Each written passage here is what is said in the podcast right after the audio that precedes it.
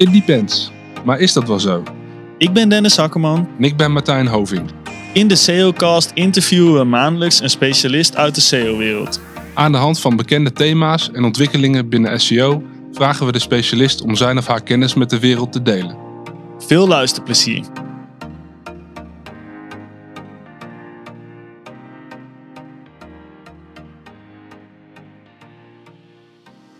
Onze volgende gast heeft, naast jarenlange ervaring als search marketing consultant, bekendheid gekregen door het schrijven van een boek, de Google-formule. Het was zijn ambitie om het businessmodel achter Google als bedrijf bloot te leggen. We denken als SEO-specialisten natuurlijk allemaal die Google-formule wel te kennen, dus een mooie mogelijkheid om hier vandaag eens uitgebreid op in te gaan. Welkom Bob Hardes. Let's go dan. Hey uh, Bob, welkom uh, hier in het mooie Zwolle. Um, nou, we starten eigenlijk altijd uh, met de vraag: hoe is jouw eh, carrière in de SEO-wereld tot stand gekomen? Ja, hi. Eh, dank voor de uitnodiging. Mijn carrière begon eigenlijk met eh, Justin Bieber, Rihanna, Chris Brown. Ik was content editor voor MTV. En ik uh, schreef daar eigenlijk, uh, zeg maar, roddelverhaaltjes. Uh, totdat ze bij MTV zeiden van, kun je die keywords niet vet maken? Dus ik wist nog niet precies waarom ik dat ging doen. Maar ik ging natuurlijk wel even uitzoeken waarom die keywords vet moesten. En van het een kwam het ander. die MTV zat in, in Berlijn. En dus zeg maar, er zat een contentpartij in Berlijn die, uh, die, die de content verzorgde voor MTV uh, uh, Noord-Europa. En daar raakte ik aan de praat.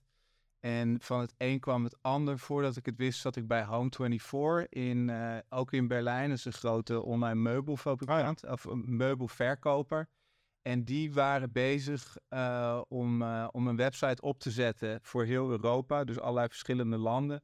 En voordat ik het wist, was ik uh, content manager Team Nederland. En uh, was ik bezig om met, uh, met allerlei copywriters de Duitse content te vertalen naar het Nederlands. En was ik verantwoordelijk voor een deel van een, van een SEO-strategie. En dat is eigenlijk het begin van mijn carrière geweest.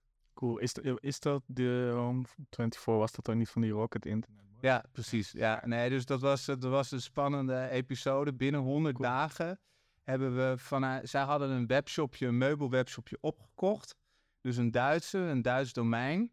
Dat hebben ze, uh, dat hebben ze redirect naar Home24.de. Ah ja. Zo zijn ze gestart. Het heet een meubelprofi. Zo zijn ze gestart met Home24.de. 100 dagen plan, zoals ze het bij Rocket Internet doen. Een bedrijf starten. En wij waren in de tweede 100 dagen cyclus van Duitsland naar de Europese markten. Dus naast mij zaten uh, een team van uh, Fransen, Polen, uh, Spanjaarden. Dat was een oude sigarettenfabriek. Allemaal lange tafels. En zeg maar, al die rijen tafels die vertegenwoordigden dan een land. Waar we zeg maar, met copywriters en een paar strategen de boel aan het opzetten waren.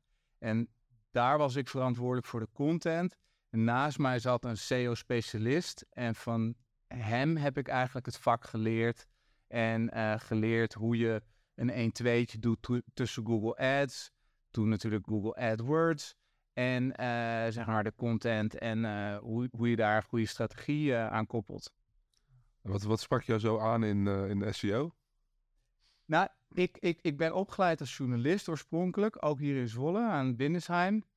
En zoals aangegeven, ik, stu of ik, ik was content editor, content writer voor MTV. Uh, ik kwam uit journalistiek. Ik was wel heel erg digital savvy in die zin van ik wist van ik wil digitale content maken. Ik wil niet bij kranten werken. Um, dus wat sprak mij aan in, uh, in, in SEO eigenlijk nog niks op dat moment, maar wel gewoon uh, online content maken. Ja. En ik, ik zat naast een SEO-specialist, waardoor ik eigenlijk die impact voor het eerst voelde van, oh, we maken die content niet zodat iedereen uh, leuke verhalen kan lezen over de meest mooie banken en tafels en stoelen, maar zodat we gevonden worden op internet om die mooie banken, tafels en stoelen ook te verkopen. Dus het ging om de effectiviteit van de content en dat vond ik fascinerend. En eh 100 dagen, in 100 dagen dus een eh, Nederlandse eh, domein of webshop live, hè? Ja. Ehm, eh, kun je daar iets over vertellen? Hadden ze een soort minimum viable product dat na 100 dagen live moest? Of, eh, En ze hadden eh, een, een, een, de MVP was als het ware van je kopieert dit stuk, zeg 20% van de content van eh, de pagina de- of de website, het domein wat er in het Duits nu live staat.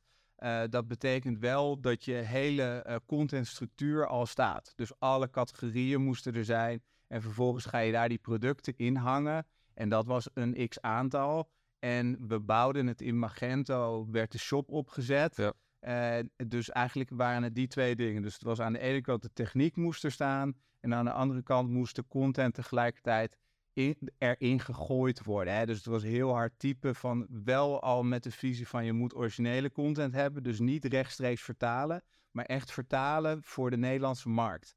Dus tegelijkertijd werd er ook al nagedacht over het, eh, over het eh, BE-domein. En daar werd ook weer specifieke content voor gemaakt. Zoals er voor Oostenrijk op dat moment ook andere content dan de Duitse content gemaakt werd. En dit is 2012 geweest. Dus dat was op het moment dat er bij Google een paar dingen aan het veranderen waren.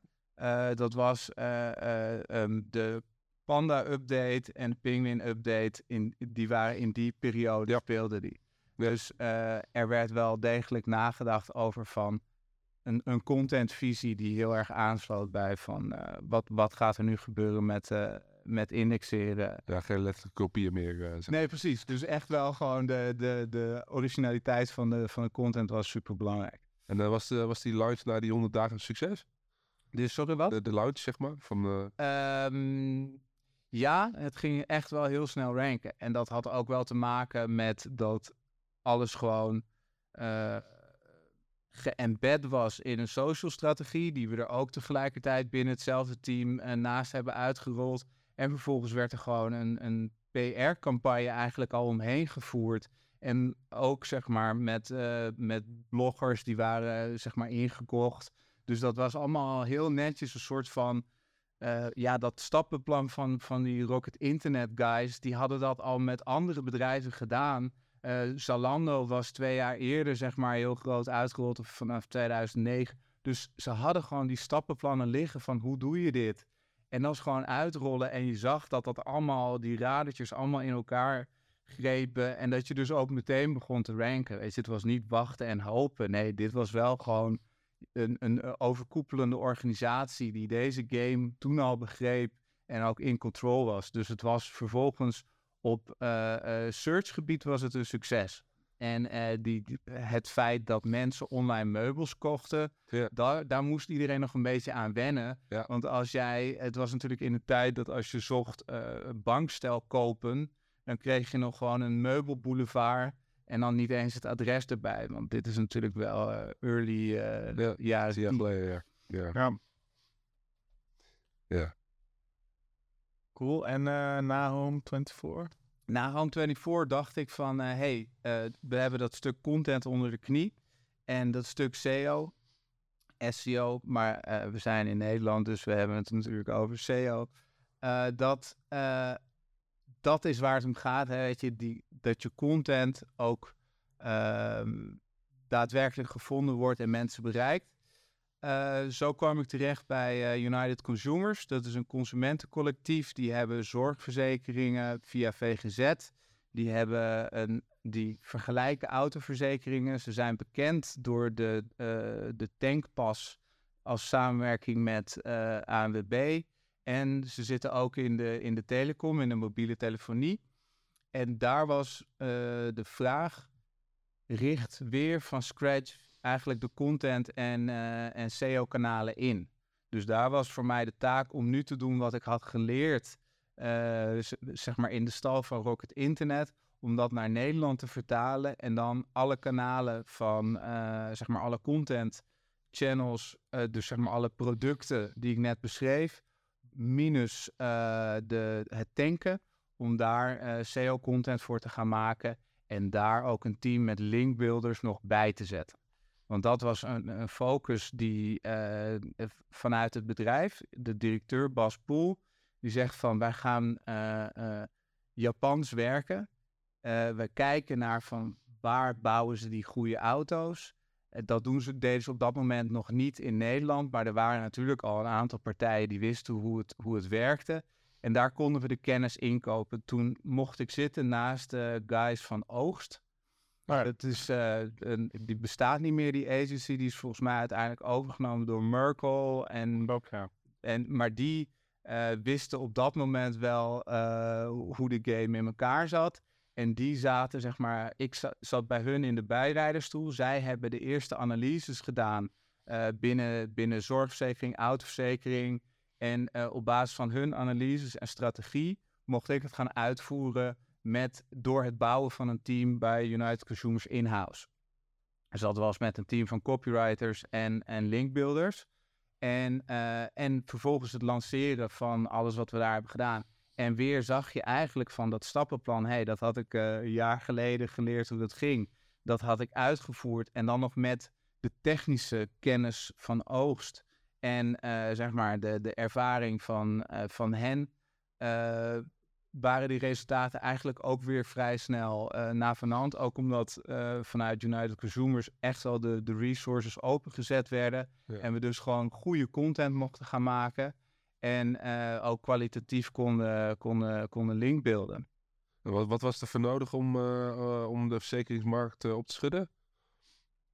Waar ligt de focus met name op? Als je het hebt over autoverzekeringen. Ja, de, de focus lag op het kiezen van een niche in dit geval uh, zijn dat, uh, je, je gaat niet werken op autoverzekering, maar je kiest een, een, een keyword phrase. En ik ga niet verklappen welke, maar het is met minder betalen. Ja. En uh, als je die keyword phrases rondom autoverzekering heel goed bedient met content en vervolgens daar de juiste linkbuilding strategie op toepast. En dan wel echt vrij met, met, met volle kracht daarin gaat maar wel gedoseerd. Dus een heel uh, plan van een x aantal maanden tot en met een x aantal jaren om die links gedoseerd binnen die uh, niche content neer te leggen. Ja, dat, dat, dat begon gewoon te lopen. Je zit natuurlijk ook weer nog steeds een jaar of tien geleden. Dus het veld was toen ook wel anders. En er, er was wel veel concurrentie van de grote verzekeringspartijen. Maar op onze keyword phrases zagen we eigenlijk ook omdat we dat al wisten vanuit de research van oogst. Van hey, dit gaat gewoon werken. En ook dat zag je gewoon dat het ging werken. En dat je vol, ja, en daar begon eigenlijk helemaal mijn fascinatie. En sindsdien uh, is dit wat ik doe. Uh, dat je zag van hey, dit, dit, dit is effectief. En dit is een, een, een methode. En die is een mix van, uh, van, van strategie, van doorzettingsvermogen en van kwaliteit. Dus het gaat om de kwaliteit van de content. Het gaat om uh, een gedegen strategie waarbij je niet te veel in één keer wil doen. Maar als jij duidelijk weet van hey, deze niche die sluit aan bij het product wat uh, bedrijf X waar je voor werkt wil verkopen, dan gaat het gewoon werken als je het gedegen uitvoert. dat is wat ik bij United Consumers heb geleerd. En dat is ook het moment dat ik heb gezegd daarna van hey, nu ga ik dit zelf doen. En nu ga ik bij partijen van scratch uh, helpen van hey, waar zijn jullie mee bezig? Hoe kun je het verbeteren? Of heb jij een nieuw product? Uh, ik ga jullie helpen om uh, dat neer te zetten als, als strategie. dus dat is zeg maar, deze twee onderdelen zijn, dus deze twee stappen hebben mijn carrière zeg maar de richting opgeduwd die die, die, die, die gegaan is. En ja, het begon met de keyword van van Justin Bieber en Rihanna, weet je. En, natuurlijk zit daar... je nog niet gehad? Nee, ja? Nee. Chris Brown en Rihanna, daar was toch iets mee? Daar was, daar was iets mee, maar daar willen we het hier niet over hebben. Dat, dat is verleden tijd. Volgens mij zijn ze daarna ook nog wel weer bij elkaar gekomen. Uh, maar net, dat, dat is een ander onderwerp. En, uh, maar daarna, na de United Consumers ben je verder gegaan als, uh, als search marketing consultant, zeg maar. Dus echt ja. Uh, op uh, freelance basis het helpen van bedrijven. Ja, ja. je, je hebt bijvoorbeeld, ik heb toen vlinders gedaan. Dat ja. is ook weer in de meubels. Ik heb ook veel projectinrichters gedaan. je zit natuurlijk in je verschillende niches.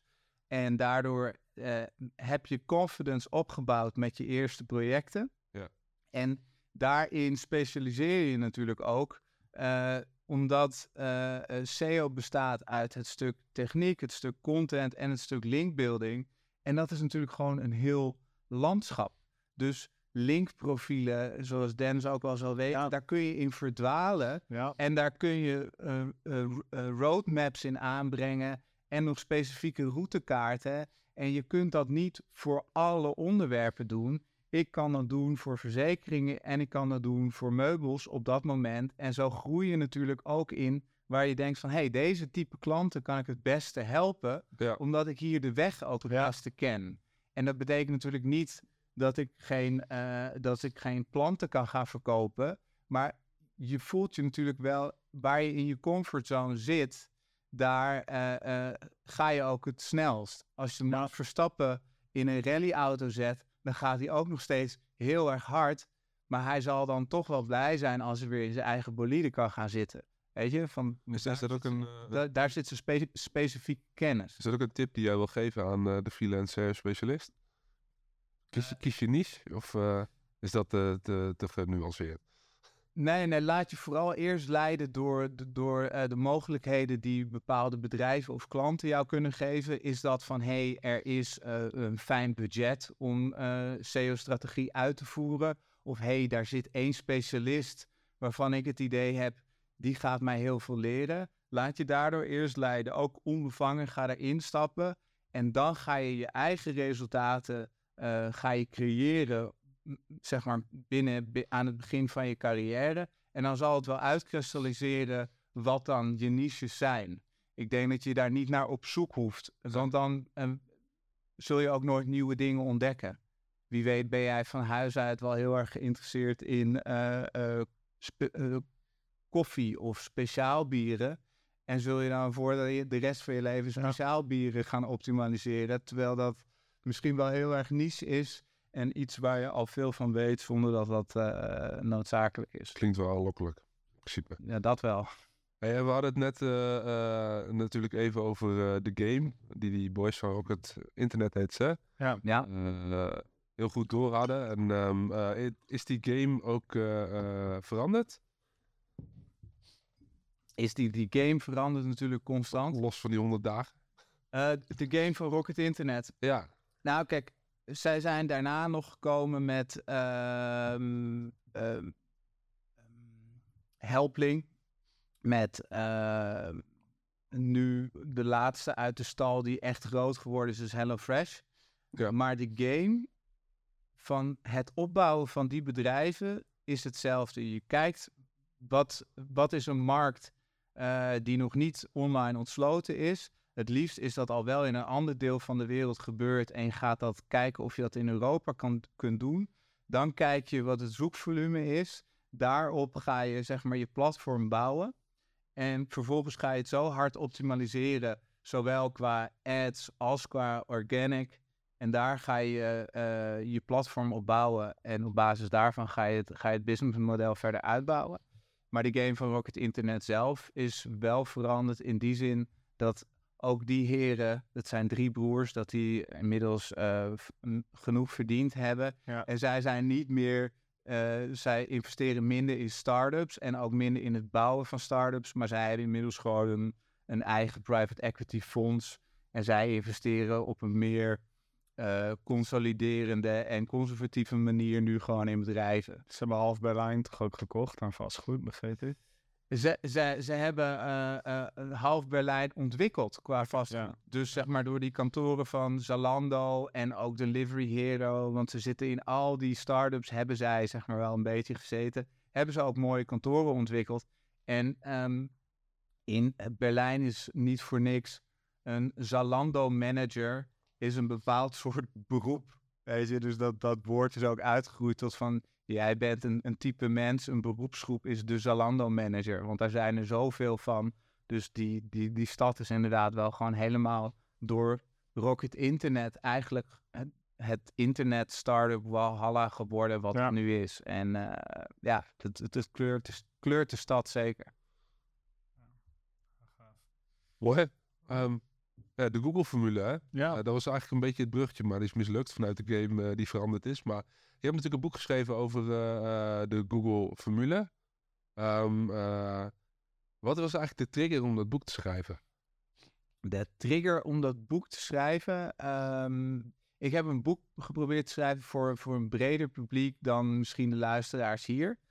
Dus ik wilde wel degelijk blootleggen hoe de game die we eigenlijk net besproken hebben, waaruit je verschillende Google-formules kunt destilleren. Hè? Linkbuilding, content, techniek, we hebben het al even aangeraakt. Dat is natuurlijk al die facetten samen, zou je kunnen benoemen als de Google-formule die als geheel niet bestaat. Hè, het is niet E is mc kwadraat is nummer 1 in je rankings. Dat, het, het is het samenspel Ja. van, van alles wat we net besproken hebben. Ik wilde dat laten zien eh, aan, aan eh, eh, mijn moeder en eh, mijn tante op een verjaardagsfeestje van hey, dit zijn dingen die ik doe. En ik wilde aan de ene kant werd ik wakker door dat eh, het besef dat er één platform is dat de regels zodanig bepaalt dat het ook kan zeggen van nu is die game ineens helemaal anders. Omdat wij bijvoorbeeld ervoor gaan zorgen dat autoriteit niet meer meespeelt als rankingfactor. Hè? Het kan. Zij Ja, hebben Ze hebben die macht, ja. ze hebben die macht, ze hebben dat bedacht. En ehm, door eh, aan een breder publiek ook uit te leggen wat het eigenlijk is, eh, hoe zij tot hun informatie komen, kun je bijvoorbeeld een partij zoals Google ook dwingen een soort van rekenschap af te leggen waarom ze bepaalde keuzes maken. Als niemand weet hoe het werkt, dan blijft het een soort black box die je alleen je vertrouwen geeft. En door eh, kennis te delen voor een iets grotere groep mensen, denk ik ook gewoon dat, het, dat zij betere keuzes kunnen maken. En dat Google aan de andere kant ook een- heel klein beetje gedwongen wordt rekenschap af te leggen van waarom zij bepaalde keuzes maken bij bepaalde updates. Eh, dus die, die dingen samen ehm, eh, hebben geleid tot dat ik begonnen ben met het schrijven. En eh, heel concreet zei mijn uitgever op een gegeven moment. En ik wil ook wel weten wat er gebeurt met die telefoon die in mijn broekzak zit. Dat is natuurlijk het. Google is veel meer dan een zoekmachine verhaal. Eh, want die telefoon die is Android. En eh, als ik eh, straks weer verder rijd met de auto, dan gebeurt dat via Google Maps. En die heeft niet alleen het web gecrawled, maar Google heeft inmiddels ook de wereld gecrawled, als het ware Ja, om, om daar de weg in te vinden. En we blijven dat allemaal maar gebruiken zonder dat we erbij stilstaan dat dat één bedrijf is eh, die dat allemaal doet. En dat wilde ik voor een deel ook inzichtelijk maken. En eh, daarnaast heb ik daardoor, door die vragen te stellen, zelf ook nog een heleboel geleerd. Ik bedoel, ik wist niet dat Google eigenaar was van 10% van alle datakabels in de, in de oceaan. En dat is best veel voor een zoekmachine. ja. Ja, zeker. Dus, dus dat soort dingen. Gewoon ontsluiten van wat, wat gebeurt er. En eh, Google is natuurlijk in september ook 25 jaar oud. Eh, dat was ook nog eens een rechtstreekse aanleiding om die deadline een beetje strak te houden. Ja, ik liep op, eh, op het vliegveld, waar was het? Nou, op, op oh, Eindhoven Airport. Daar zag ik hem liggen. Ik ging op vakantie en ik denk van, oh, nou, die pik ik nog even mee. Toen las ik het en toen dacht ik van, hé, dit is eh, eigenlijk wel, wel een gaaf boek. Die van wat er op de markt is ook wel, denk ik, het meest direct beschrijft waar we ons allemaal mee bezighouden. En ook wel sterk de linkbuilding kant van het verhaal eh, belicht. Ja. Ik dacht van, misschien komt mijn bedrijfsnaam zelfs zo meteen gewoon voorbij, maar dat was... eh, was niet het geval, dus ik vond het heel cool. En ook het, het tweede deel met, eh, hè, dus eigenlijk het eerste deel beschrijf je het huidige landschap. Het tweede deel gaat wel meer in op waar het naartoe gaat met AI. Waar ik wel benieuwd naar ben, is ehm, als je kijkt hoe snel de ontwikkelingen op dit moment gaan. Eh, zijn er al bepaalde elementen waarvan jij denkt van nou dat is op dit moment zelfs alweer achterhaald, want het gaat zo, eh, zo snel? Ehm, je bedoelt van het moment in november dat Ja. we eh, generatieve AI in ons leven kwam, doordat we er een dialoog mee aan konden gaan. Zeker. En wat we nu er feitelijk van merken, toen werd Google natuurlijk doodverklaard. Binnen een maand dacht iedereen van de game is niet meer, Google eh, verdwijnt. En eh, wat we nu zien, bijvoorbeeld een onderzoek van vorige week, was de eh, de app van ChatGPT voor, die alleen voor iOS is, die werd in juni al 38% minder gedownload dan in mei. En de Bank of America leidt daaruit af dat Google niet meer bang hoeft te zijn dat eh, chatbots, slimme chatbots, de interface van de zoekbalk van bijvoorbeeld Google als zoekmachine over gaan nemen. En ehm, ik schrijf ook in het boek, eh, dat is uitgekomen in februari. Dus ik heb het boek was al af in november en daarna kwam ChatGPT uit. En ik dacht, what the fuck, Ja. mijn boek eh, is, is, is niks meer waard. Maar ik heb nog wel een soort nawoord toegevoegd. En het bleek dat de voorspellingen die ik in dat tweede deel doe, inderdaad, dat die nu allemaal langzaam uitkomen. Eh, chatbots zijn niet een vervanger van die zoekbalk. En de toekomst van search gaat een andere kant op eh, dan generatieve AI zoals we hem nu kennen. Wat het onderzoek van de Bank of America ook zegt, is die LLM's, die taalmodellen, eh, dat zijn niet de nieuwe zoekmachines. Dat zijn eh, eh, andere, dat, dat is iets heel slims en dat gaat allerlei processen, digitale processen veranderen. Maar dat gaat niet de manier waarop wij informatie zoeken veranderen op dit moment. Ik denk dat de manier waarop we informatie gaan zoeken gaat veranderen met andere interfaces. Dus in eerste instantie denk ik dat onze devices slimmer gaan worden. En vervolgens denk ik dat onze devices meer geïntegreerd gaan worden in ons als mensen. Ja. Wat bedoel ik daarmee? Eh, in, in, in, de- in Google Search On van november eh, werd die immersive view, die we natuurlijk al lang kenden, want we wisten dat Google Maps ook 3D-images had, maar werd het immersive view genoemd, waarbij je zeg maar nog meer ehm, met AR en VR-ervaringen door Google Maps heen kan gaan. En dat als eh, de AI's van Google multimodaal gaan worden, dat je dus eh, en een dat je een vraag kan gaan stellen aan een afbeelding binnen Google Maps. Dat je dan een andere manier van zoeken hebt. Dus dat je device ook beter wordt en dat je afbeeldingen, geluid, bewegend beeld en tekst kunt gaan combineren. Dan gaan we iets anders ervaren. Dan gaan we op een andere manier zoeken. Ja. Eh, en dan verandert die interface, want dan gaan we die zoekbalk verlaten. Het nieuwe motto van, van Google, dat zij toen in november 2022 introduceerden, was ook Search outside of the box. Want dat is, denk ik, waar Google naar op zoek is en waar zij naartoe willen. Eh, wat ik ook tijdens mijn research, waar ik achter kwam, wat natuurlijk grappig is, is dat eh, Pokémon Go is ontwikkeld op het kaartenplatform van Google. Eh, door de guy die eh, Google Maps heeft ontwikkeld voor Google vanuit het bedrijf Keyhole, wat Google heeft opgekocht. Ja. En dat soort processen, dat zijn zeg maar allemaal ontdekkingen en processen die ik zeg maar in het boek heb geprobeerd te laten zien. Google is een heel groot bedrijf wat eh, door ook slim in te kopen en altijd de nieuwste technologieën net een stapje voor te willen zijn, eh, groeit naar waar het heen gaat en daardoor deels bepaalt hoe, wat wij gebruiken, maar deels door dat allemaal ehm, te ontwikkelen, ons leven ook wel gewoon een stuk makkelijker maakt. Eh? Dus het, het stuk, ze bieden onze diensten gratis aan en we gebruiken met onze data, eh, maar het is ook wat waard. Mhm. En zeg maar, die circle, daar komen we natuurlijk als, eh, als mensen eigenlijk ook niet uit. Van, willen we het geven of is het het waard? Dat stuk, dat is ook een, eh, wat ik probeer te onderzoeken in het boek. En, en mensen ook op laten reflecteren. Want er zijn natuurlijk heel veel facetten die daar een rol in spelen. En, eh, en En, en concreet betekent dat ook dan dat er in enkele jaren een hele veranderende zoek, zoekgedrag van de gebruiker gaat eh, plaatsvinden, denk ik. Jij zegt van de zoekbalk gaat weg. eh, of, of komt op een andere manier in een andere interface eh, terug. Ja. Wat doet dat met iemand die zich oriënteert op, bij wijze van spreken, een camping in Frankrijk? Laten Ja. we lekker in het onderwerp blijven van de zomer.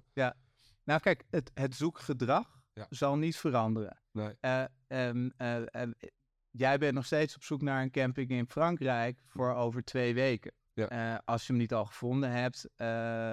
Dus jouw zoekgedrag blijft hetzelfde. Dat Mhm. is het vinden van die camping. Maar je zoekactie eh, zal veranderen. Want jij hebt een foto van twee jaar geleden toen je op een camping in Frankrijk was. En je gaat aan die foto vragen: kun jij een camping vinden die hierop lijkt, maar nu niet in Bordeaux, maar bij Montpellier? En dan kan Google dat gaan matchen met zijn databases of zijn eh, systemen. En kan je op basis van die foto een camping in Montpellier geven die lijkt, ook qua faciliteiten, als je dat erbij gevraagd hebt, op die camping in Bordeaux. Ja. Dus daarmee wordt die zoekactie iets anders. Zeg maar, je, je toetst niet meer iets in op een zoekbalk of je zegt niet meer, je, de vraag is niet meer alleen vocaal, maar je gaat die dialoog ook aan met de afbeelding. En straks ga je die dialoog ook aan met audio. Even heel simpel, eh, deze podcast zal over een jaar eh, in één keer eh, onderdeel worden va- van de database van Google, omdat die de tekst, of die nou geschreven is of gesproken, dat gaat niet meer uitmaken. Of die nou in YouTube zit binnen een video of in, in Google Podcast, als dat dan nog bestaat, maar dat is een heel ander verhaal. Ehm, het, het- dat maakt niet meer uit hoe die, hoe die content, eh, zeg maar, geïndexeerd wordt en begrepen wordt door Google. nee, precies. Dus de Ja, acties ik, ik erop. geloof hem wel deels vanuit de, vanuit de indexkant. Geloof ik zeker dat het die kant op gaat. Maar ik, ik moet nog wel zien of de gebruiker ook echt die kant. Eh, we- we, we worden natuurlijk al een jaar of eh, nou vijf, zes op elk congres bijvoorbeeld doodgegooid met voice search. Dat het elk jaar op doorbreken eh, staat. Nou, ik heb wel het idee dat er groei in zit. Maar eh, ja, volgens mij is het nog niet zo breed geadapteerd als dat, eh, dat als elk jaar is, is, is voorgehouden. Dus ik ben wel benieuwd of die gebruiker ook echt, echt zoekgedrag gaat. eh, ja, dat is natuurlijk ook koffiedik kijken, deels. Ja, nou kijk, ik denk eh, de- de Google Glass, die was weer eh, al echt, dat is een 2013, 14 project, even uit mijn hoofd. Dat kan ook iets eerder of iets later zijn geweest. Dat is eh, ehm, stopgezet vanwege privacyregels, ehm, maar vooral omdat mensen nog niet gewend waren aan het feit dat ze voortdurend gefilmd werden en, en gefotografeerd. Als je kijkt naar eh, de, de huidige generaties, die vinden het niet vervelend. Ik ben 40, dus ik kijk even naar de jongere generaties. Die vinden het niet vervelend dat alles gefilmd wordt en dat ze altijd op beeld zijn en dat dat ook nog deels eh, digitaal ontsloten wordt en opgeslagen wordt, zodat Google er iets mee kan.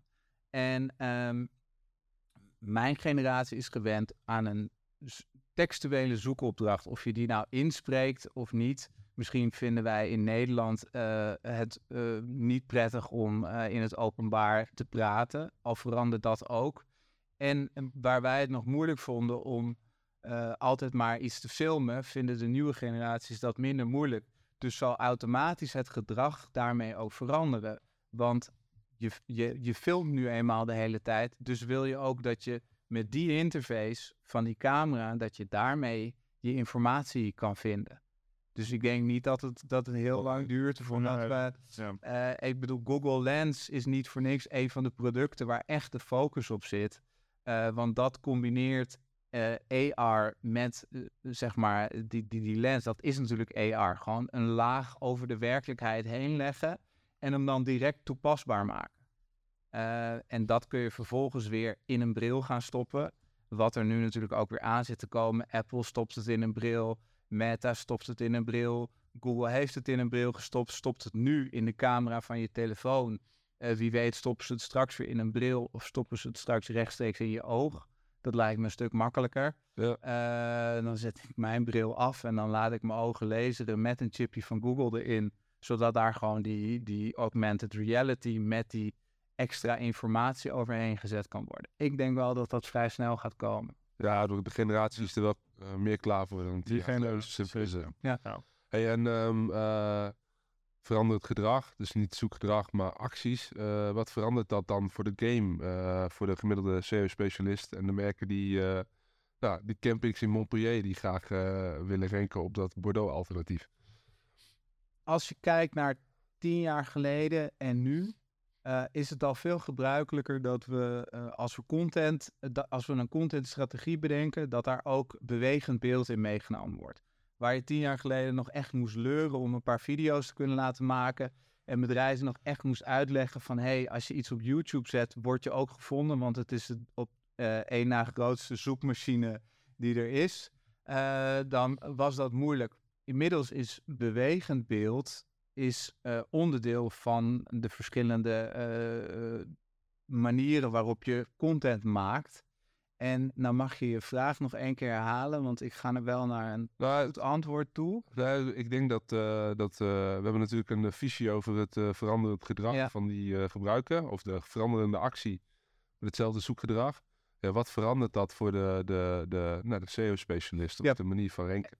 Ja, nee, en, en de manier waarop we moeten ranken is dus die, die, die, die, die waaier van content, die wordt visueler. Daar wilde ik naartoe. Dus eh, waar we uh, tien jaar geleden uh, afbeeldingen en tekst voldoende waren, wil je nu ook video integreren in je content. En wil je straks, waar een infographic als een JPEG voldoende was, wordt straks de infographic, wordt daarvan verlangd dat die ook voor de disabled toegankelijk is, zodat er in de meta-informatie van, een van een infographic ook audio verwerkt zit, mm -hmm. zodat je hem ook op die manier kunt indexeren en kunt consumeren als gebruiker. Dus dat het zeg maar veel meer verschillende soorten media noodzakelijk zijn om geïndexeerd te worden, omdat Google dat ook beter kan. Wat we net al zeiden, het maakt Google straks niet meer uit of iets audio is of, of, of beeld of tekst.